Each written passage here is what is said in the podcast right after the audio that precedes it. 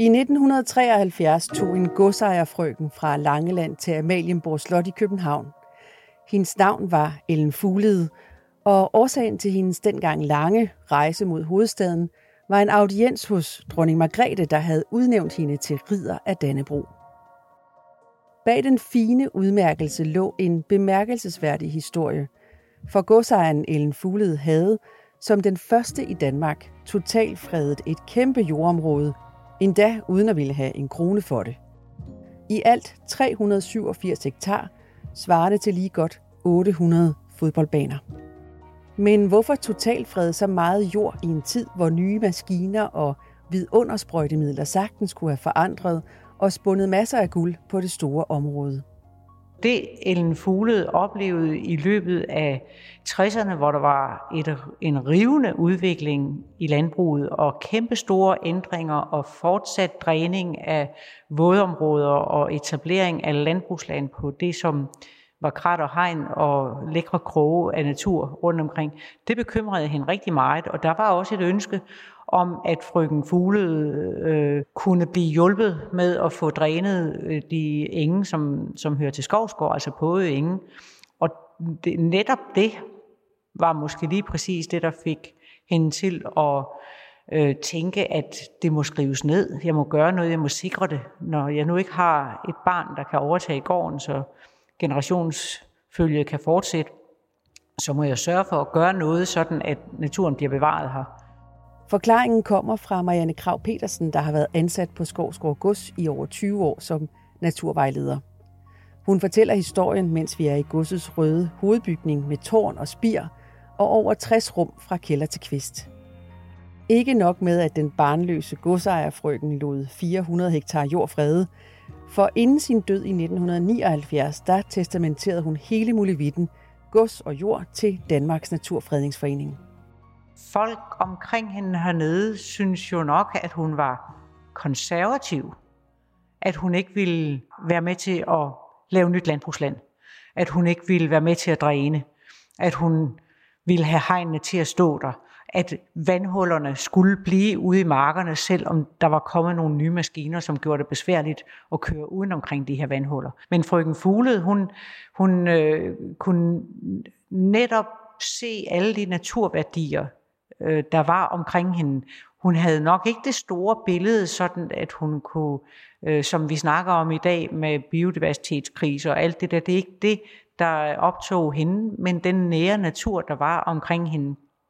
Det var den, hun sådan virkelig øh, gik op i og synes var fuldstændig fantastisk og ikke måtte forsvinde herfra. Gaven fra Ellen Fugled tilhører stadig Danmarks Naturfredningsforeningsfond – en stafet, der blev givet videre fra en naturelsker til en anden, som nu har ansvaret for at passe på den.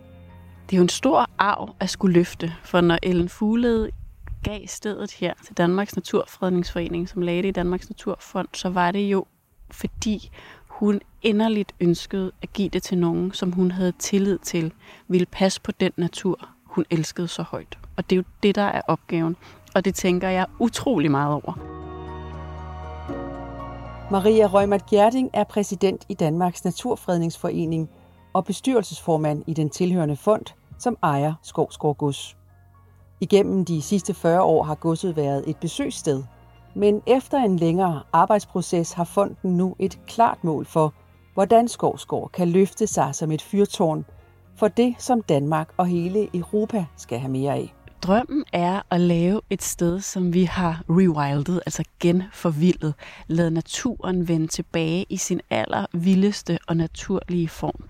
Det er et, en del af projektet. Så er det at lave et sted, hvor befolkningen, hvor danskerne kan komme ned og se det her i praksis. For det kan hurtigt blive så abstrakt, og vi taler om, om kriser og tilbagegang i biologisk mangfoldighed. At komme herned og opleve, hvordan en tilbagegang er vendt til fremgang. Skal vi mennesker overhovedet have lyst til at kæmpe for, at naturen vender tilbage til sin egen dagsorden, ja, så kræver det ifølge præsidenten en ny forbundethed mellem mennesker og natur. For mig er der ingen tvivl om, at vi er blevet fremmedgjort over for naturen. Vi har rykket os meget langt væk fra den. Vi tilbringer kortere og kortere tid i den. Og når vi er i naturen, så kan det være en, en gåtur. Vi tager den ikke rigtig ind. Vi ser ikke nødvendigvis den ule, der sidder oppe i toppen af træet og sover. Øh, vi undersøger ikke, hvor, øh, hvor musen lever, eller hvor grævlinggraven er. Og det gør noget ved os. Det gør, at vi får en dårligere forståelse for alt det liv, der er derude, og alt det liv, vi jo har en forpligtelse til at passe på, fordi vi er i stand til at ødelægge det hele. Og det er fortvivlende for naturen, at vi har rykket os så langt væk fra den, fordi vi så ikke føler særlig meget. Altså ved, at den forsvinder, og ved, at arter uddør. Altså jeg tror, mange føler en eller anden form for sorg, men vi er alligevel så langt væk, så lynhurtigt bliver vi opslugt af noget andet. Så vi skal, vi skal forelske os i naturen igen. Altså hvordan er det, man finder drivkraften til faktisk at ville skabe forandringerne? Det gør du ikke ud af frygt for klimaforandringer, men ud fra kærlighed til noget andet. Og det er den kærlighed, der skal være der, vi finder vores energi til at skabe den grønne omstilling. Og det er derfor, jeg er lidt kritisk over for, at vi forsøger at skabe drivet ved, ved, ved frygtelige historier om klimaforandringer, der bare buller afsted, fordi hvem får lyst til at skabe store forandringer baseret på frygt? Altså det kan man gøre kortvejt, men kærlighed derimod, eller begejstring, det er jo, der kan man finde en drivkraft. Så det, det er det, forbundetheden kan gøre, både ved at vi får større oplevelser, men også ved, at vi finder energien til at skabe de her kæmpe forandringer for vores samfund, der jo går ud over alt muligt. Altså vi skal leve på andre måder, helt grundlæggende. Og vi skal ikke længere tale om naturen som et det. Vi skal tale om naturen som et du, som noget ligeværdigt, som noget, vi holder af, som noget, vi har en dyb respekt for. Og det er den mission, jeg føler jeg på, at ændre natursynet baseret på en ny følelse af kærlighed til den store verden, vi som mennesker er en del af.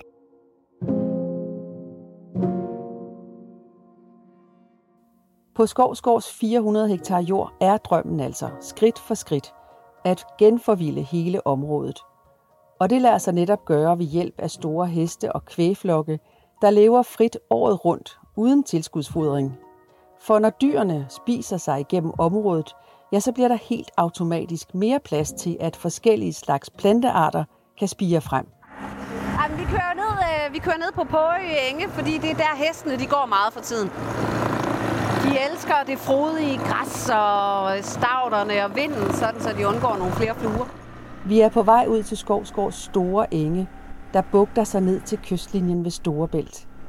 Det er stedets godsforvalter, biolog Katrine Grønberg Jensen, der sidder bag rettet på den firehjulede ATV, som har det daglige ansvar for stedets dyr, de frie heste og køer. De ligger herom bag ved os, hvor de alle sammen står i læ under træerne. Der er flere, der ligger ude, øh, ude øh, i vegetationen, ude blandt blomsterne og tykker drøv. Der er en lille børnehave, hvor de nye kalve fra i år, de ligger sammen og snork bobler. Vi har følgene, der ligger rundt omkring hestene, der også ligger fuldstændig væk, mens de bare nyder formiddagen på Skovsgård. Vi lader dyrene gå ude hele året rundt, sådan så, at når vi står her om sommeren nu, så ser du nogle arealer, der ser meget uordentlige ud. Vores øh, græsser, vores blomster, vores buske er jo knæhøje, men det er jo fordi, vi har tilpasset, at der er mad til dyrene hele året rundt. Dyrene, de går jo også og spiser vedplanter, de går jo også og skraber i jorden, de går ind og, og klør sig op af ting, der så også skaber sprækker og hulheder i gamle træer. De spiser jo gladeligt også bark, hvis det er, at de mangler lidt protein, eller hvis de også bare keder sig. Og det her med, når vi blotlægger barken på træerne, det giver bare så meget mere rum til andre arter. Der er jo sindssygt mange insekter, biller, flagermus, fugle, firben, der gerne vil ind i hulheder i træerne, der gerne vil have åbnet op den her bark for at skabe levesteder til noget andet.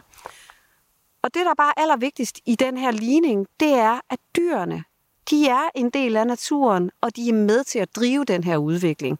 Hvis du fjerner dyrene, så fjerner du faktisk en stor del af naturen i områderne. De godt 70 køer er skotsk højlandskvæg. Nogle uldne, robuste basser med lange horn, mens de cirka 20 heste er langpelsede eksmorponier. Ingen af dem har noget egentligt forhold til mennesker, og derfor er det ikke dyr, man klapper eller kommer tæt på. Men ikke nok med at have heste og køer i store familieflokke.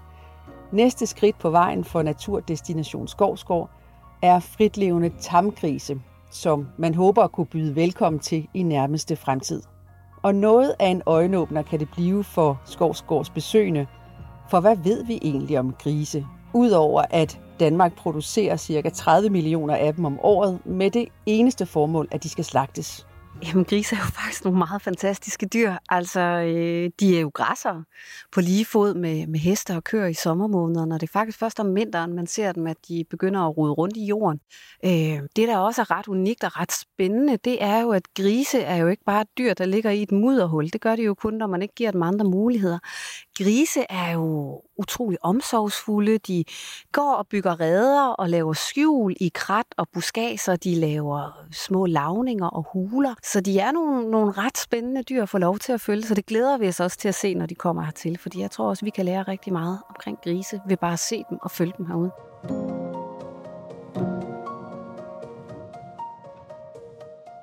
For knap 45 år siden, der så godsejerfrygten ind på sit elskede skovsgård, hvor hun boede alene de sidste 28 år af sit liv, og kun nødtvunget tog afsted fra.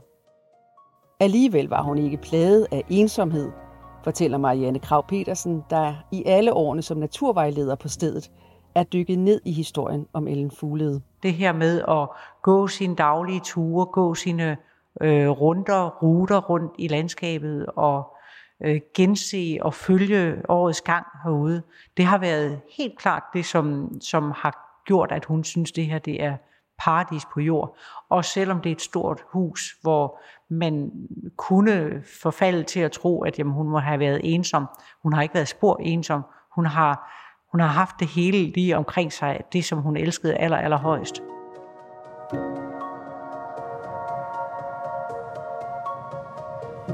jeg går i de her lange gange og øh, med de store nøgler og skal låse af, og der er ikke lys her jo øh, i rigtig, rigtig mange af rummene, fordi det er aldrig blevet etableret, så har jeg rigtig mange gange haft den der lille tanke, tænk hvis hun kommer gående, den her lille søde frøken hen ad gangen her, fordi der er så mange, jeg vil så, jeg så gerne spørge hende om, øh, hvordan hun ser på de ting, vi gør, om det er blevet, som hun, som hun ønskede. Jeg, jeg synes, det kunne være dejligt at møde hende.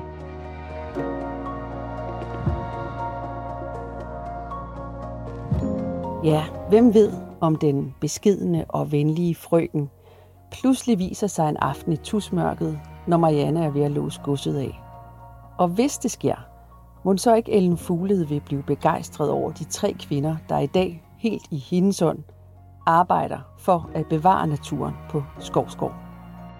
Hvis hun øh, så Skovskov med vildgræsningsprojektet, som vi har i dag, så er jeg fuldstændig sikker på, at det er nøjagtigt, sådan hun gerne vil have det. Varierede bakker og enge, gamle, store, fantastiske træer, diger, der går igennem landskabet, vandløbet og kysten herude. Og sikre det for en god fremtid, det har i hvert fald helt sikkert været en del af den store mission. Det, der er min stafet, det er i hendes ånd at videreføre det her sted i en nutidig kontekst, men bevare det, hun ønskede at skabe et sted, der først og fremmest var for naturen, og dernæst for, at mennesker kunne komme ud og opleve den.